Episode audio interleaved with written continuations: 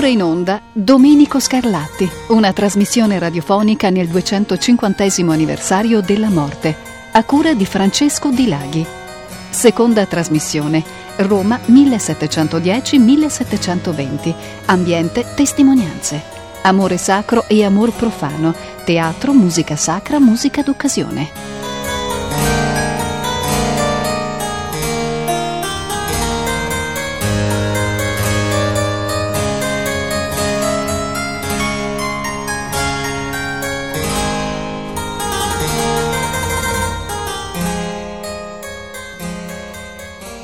Nella prima trasmissione abbiamo cercato di ripercorrere gli anni di formazione e di esordio del giovane e giovanissimo Domenico, soprattutto attraverso gli ambienti eh, Napoli, Roma e Venezia, nei quali si svolsero le sue prime esperienze musicali.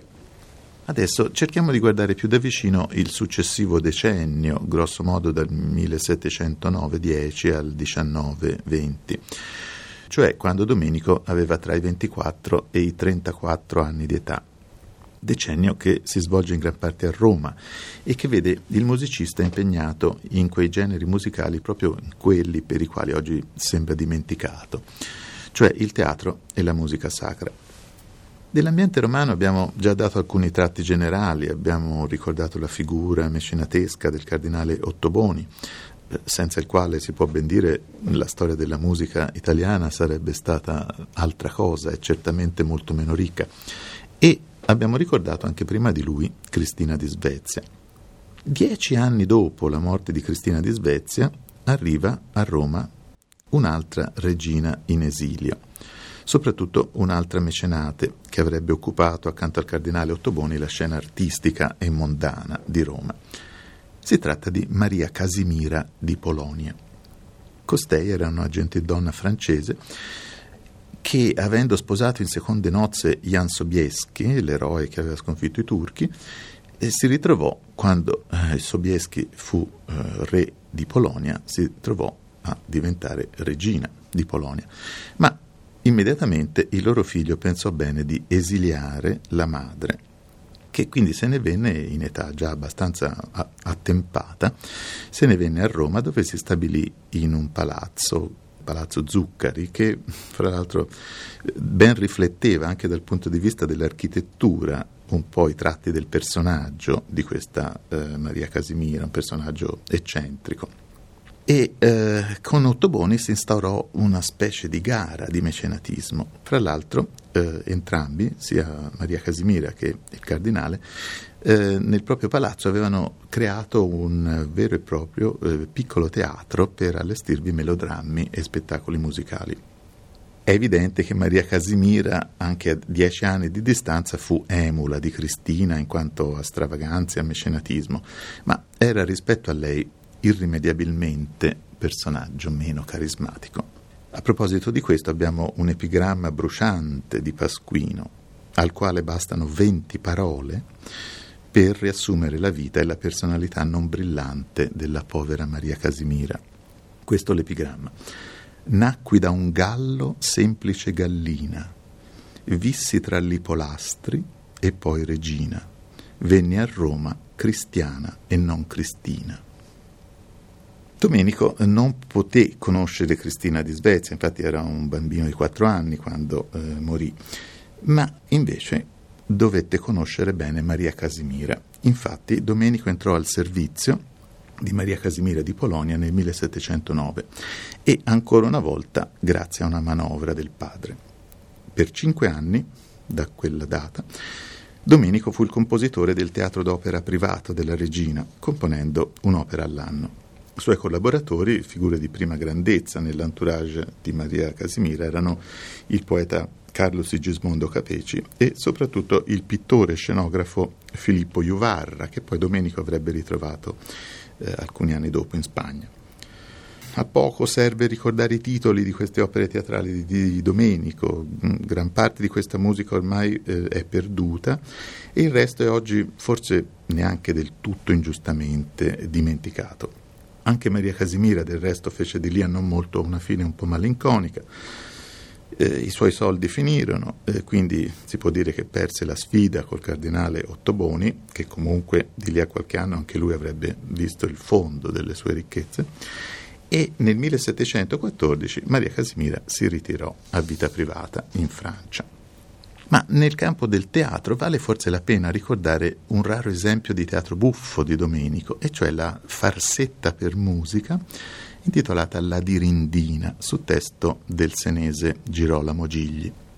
L'argomento è, come spesso in questo genere di musica, gustosissimo e anche abbastanza piccante. Eh, abbiamo il solito triangolo della giovane donna, del vecchio geloso e del giovane bellimbusto. La vicenda in estrema sintesi è la seguente. Una cantante di modesto talento, per l'appunto di Rindina, ha un vecchio maestro di musica, Don Carissimo, che è chiaramente innamorato di lei. Il terzo incomodo in questo caso è un cantante castrato, liscione, che fa intravedere alla cantante improbabili possibilità di carriera, rendendo però molto geloso il maestro.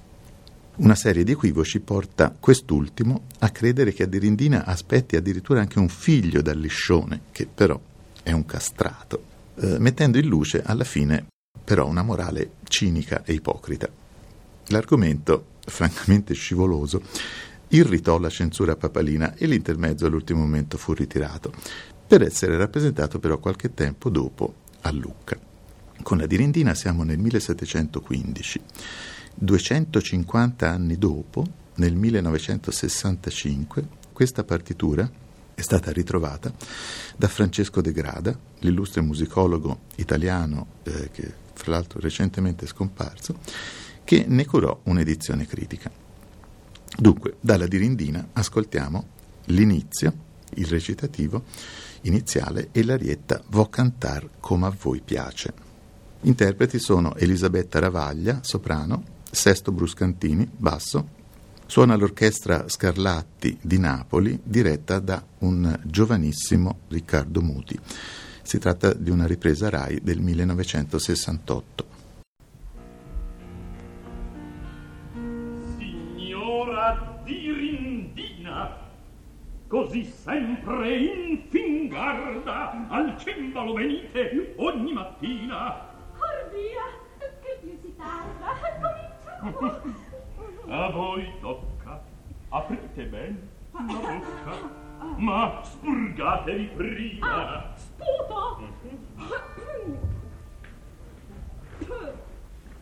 Oh, buono! Badate bene al tuono! Do, re, mi, Va più basso quel do. Do, Più basso, dico. do. Più basso e tre. Eh, io da due giorni in qua son tutta incatarrata. Il catarro è la scusa di chi cantar non sa. Sentite, sentite, don carissimo, come la gola ho chiusa. Uh, è catarro certissimo. Forse dal troppo stare a quel balcone ad aspettar liscione. È la solita vostra gelosia che di liscione avete. So ben, figliuola mia, quanto ben gli volete. Quel ben che ad ogni musica si vuole. Ma più d'ogni altro amarsi il maestro. Io son quel che vi addestra al canto. Egli all'azione va a destra ancora, che tanto ben passeggia la scena e ad ogni gesto il mondo incanta. Egli però non canta con molta grazia e non ha ben sicure le note tutte tutte. Non valghe sol reutto, gli puzzan di castrato le mani, il viso, il fiato, e non so come vel raggirate intorno, sera, mattina e giorno, con tanta confidenza che ancora in mia presenza, quando è quel caldo grande, con voi resta in mutanda ed in berretto, ed io tanto rispetto mostro per voi che appena il ferragliuol mi slaccio non può che tanto il faccio del fatto mio prendiate se un castrato vi piace o d'un vitello se ad un brutto o ad un bello l'abbia donato il in pochi detti udite gli sensi miei io vo da voi documenti di note e non d'affetti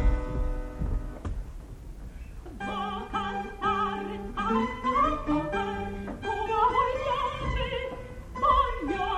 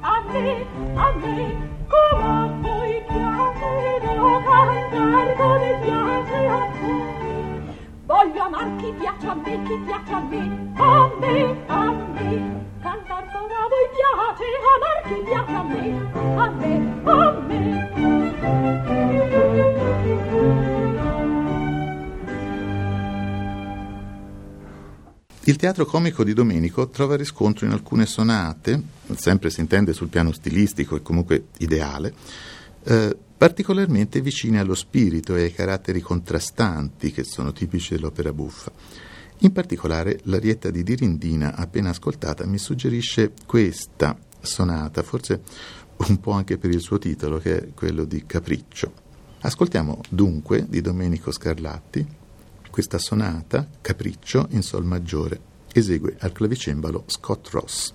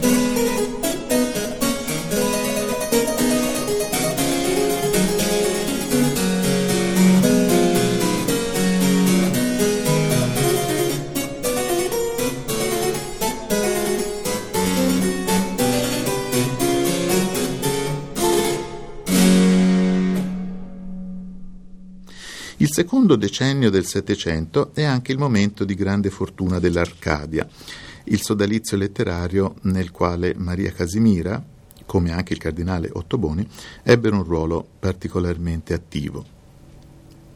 A differenza del padre, Domenico non fu accolto nell'Arcadia, ma certamente ne rispirò in pieno il clima.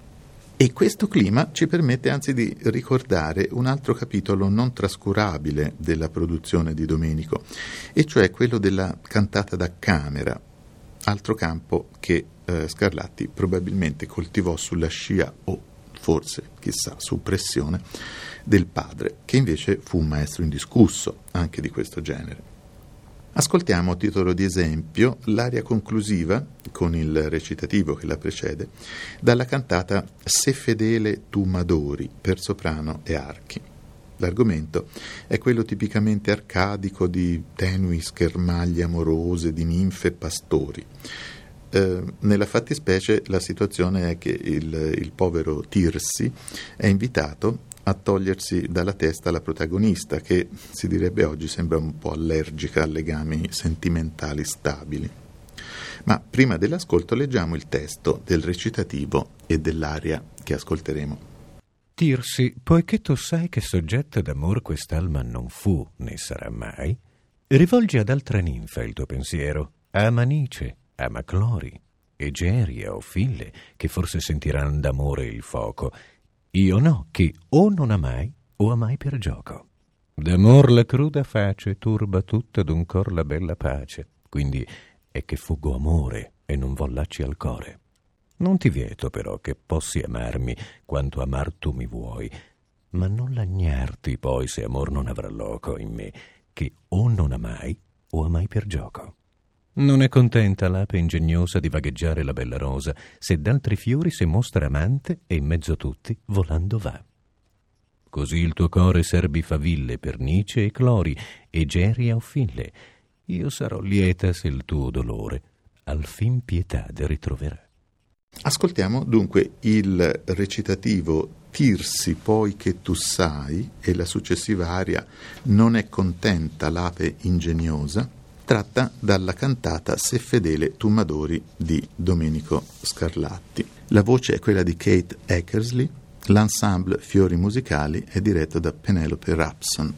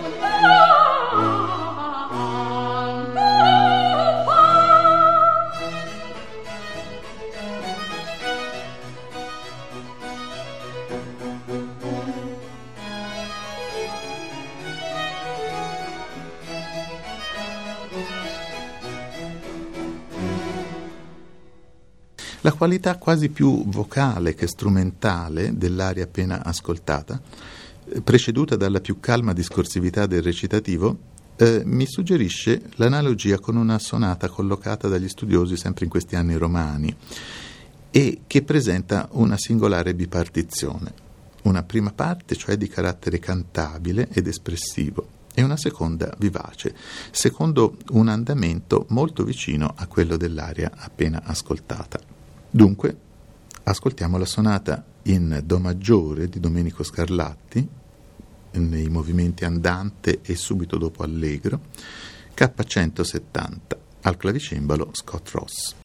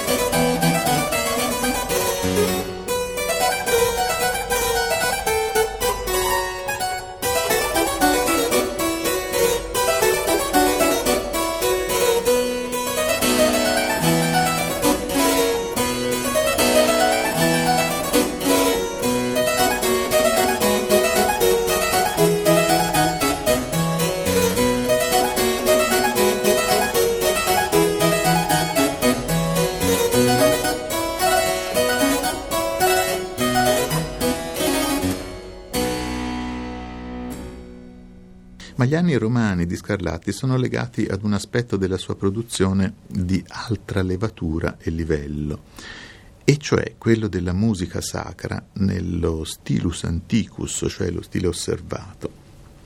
Un genere nel quale Domenico dà prova di una levatura in realtà non inferiore a quella del padre e un genere che oltretutto avrebbe continuato a frequentare magari marginalmente ma anche in seguito. Questa produzione è da mettere in relazione con due incarichi, l'uno successivo all'altro, ricoperti da Domenico a Roma, entrambi, è il caso di dirlo, ottenuti grazie alle spinte e alle manovre del padre. I due incarichi in questione sono prima presso la cappella di Santa Maria Maggiore come vice appunto del padre e dopo invece in prima persona dal 1714, quindi in concomitanza con la fine del suo incarico presso Maria Casimira di Polonia, come maestro della Cappella Giulia in Vaticano.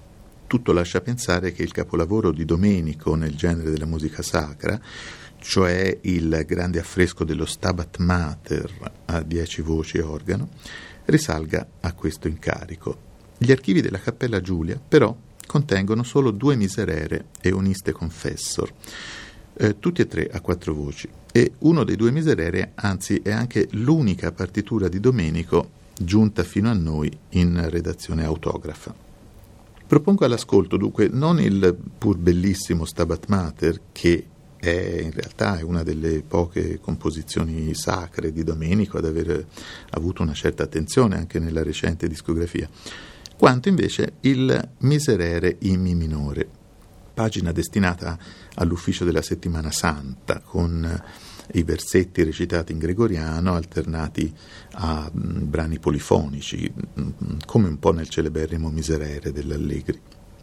Certo, questo brano così austero e cupo potrà sembrare quanto di più lontano possibile, immaginabile dal cliché, dall'immagine abituale che abbiamo di Scarlatti, cioè scintillante, estroso, ma è interessante è notare che anche questo è Scarlatti e comunque è grande musica. Ascoltiamo dunque il Miserere Mi minore a quattro voci, esegue il coro del King's College di Cambridge, diretto da Stephen Cleobury.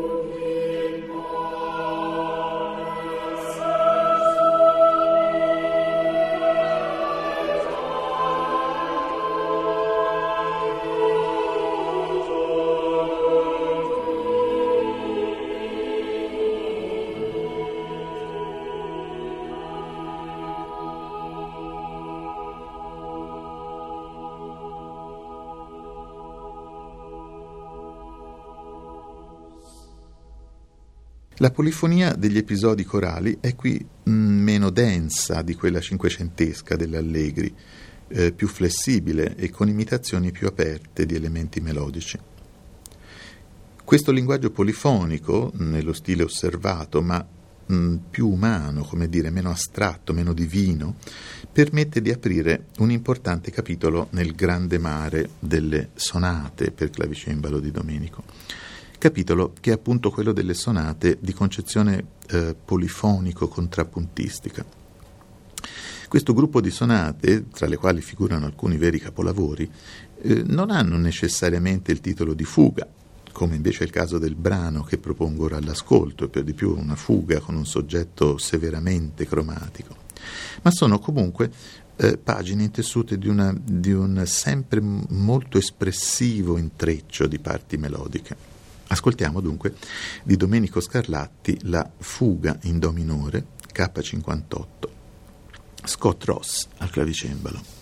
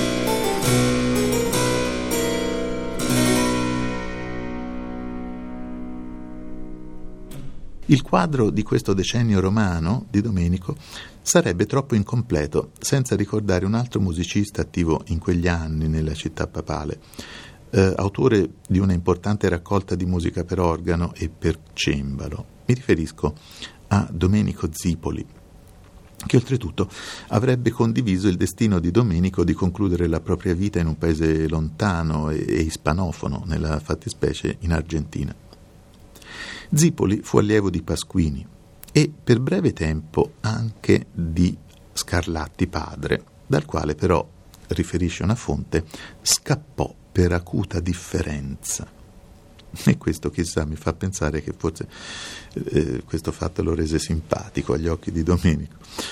Comunque, le sue toccate di intavolatura per organo e cembalo furono pubblicate a Roma nel 1716.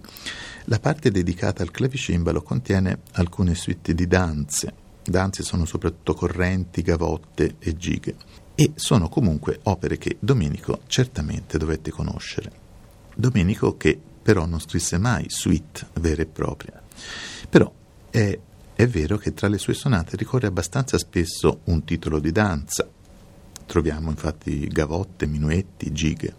In un caso, che ascolteremo subito dopo una giga di Zipoli, si può parlare invece proprio di una specie di suite ridotta ai minimi termini, dal momento che dopo la sonata vera e propria, che reca il titolo di giga, eh, Domenico Scarlatti eh, fa seguire un brevissimo, candido minuetto.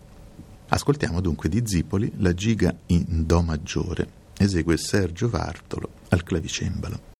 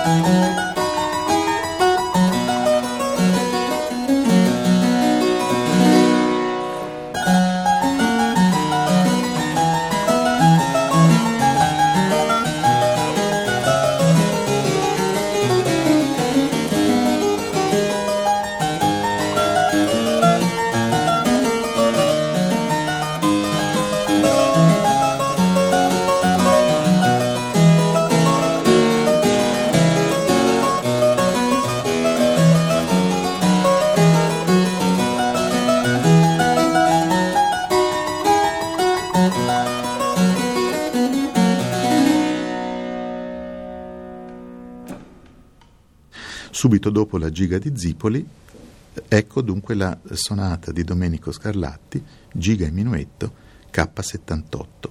Scott Ross esegue al clavicembalo.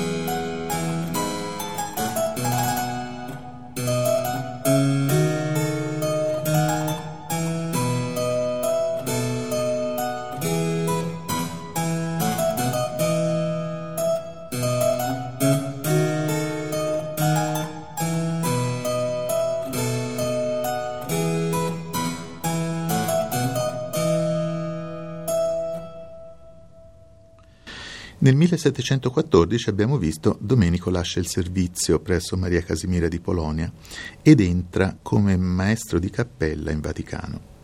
Ma sempre in quest'anno, che evidentemente è un anno importante nella sua vita, entra in contatto con una personalità che avrebbe creato i presupposti per la svolta definitiva della sua vita. Scrive infatti il primo di una serie di brani occasionali e celebrativi per il marchese de Fontes, che era l'ambasciatore portoghese alla corte papale. Ed è grazie a lui che Domenico entrò in contatto appunto con la corte di Lisbona.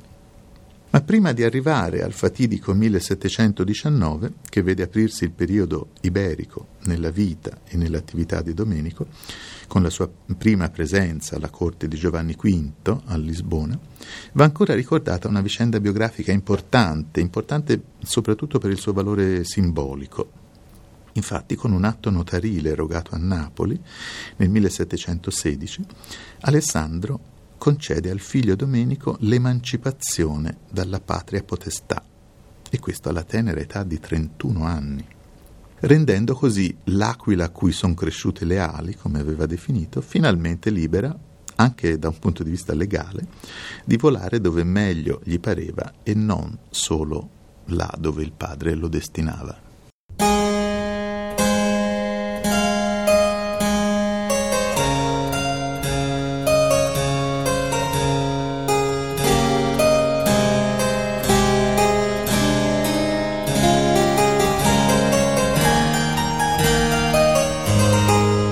Abbiamo trasmesso Domenico Scarlatti, una trasmissione radiofonica nel 250 anniversario della morte, a cura di Francesco Di Laghi. Seconda trasmissione Roma 1710-1720, ambiente e testimonianze. Amore sacro e amor profano, teatro, musica sacra, musica d'occasione.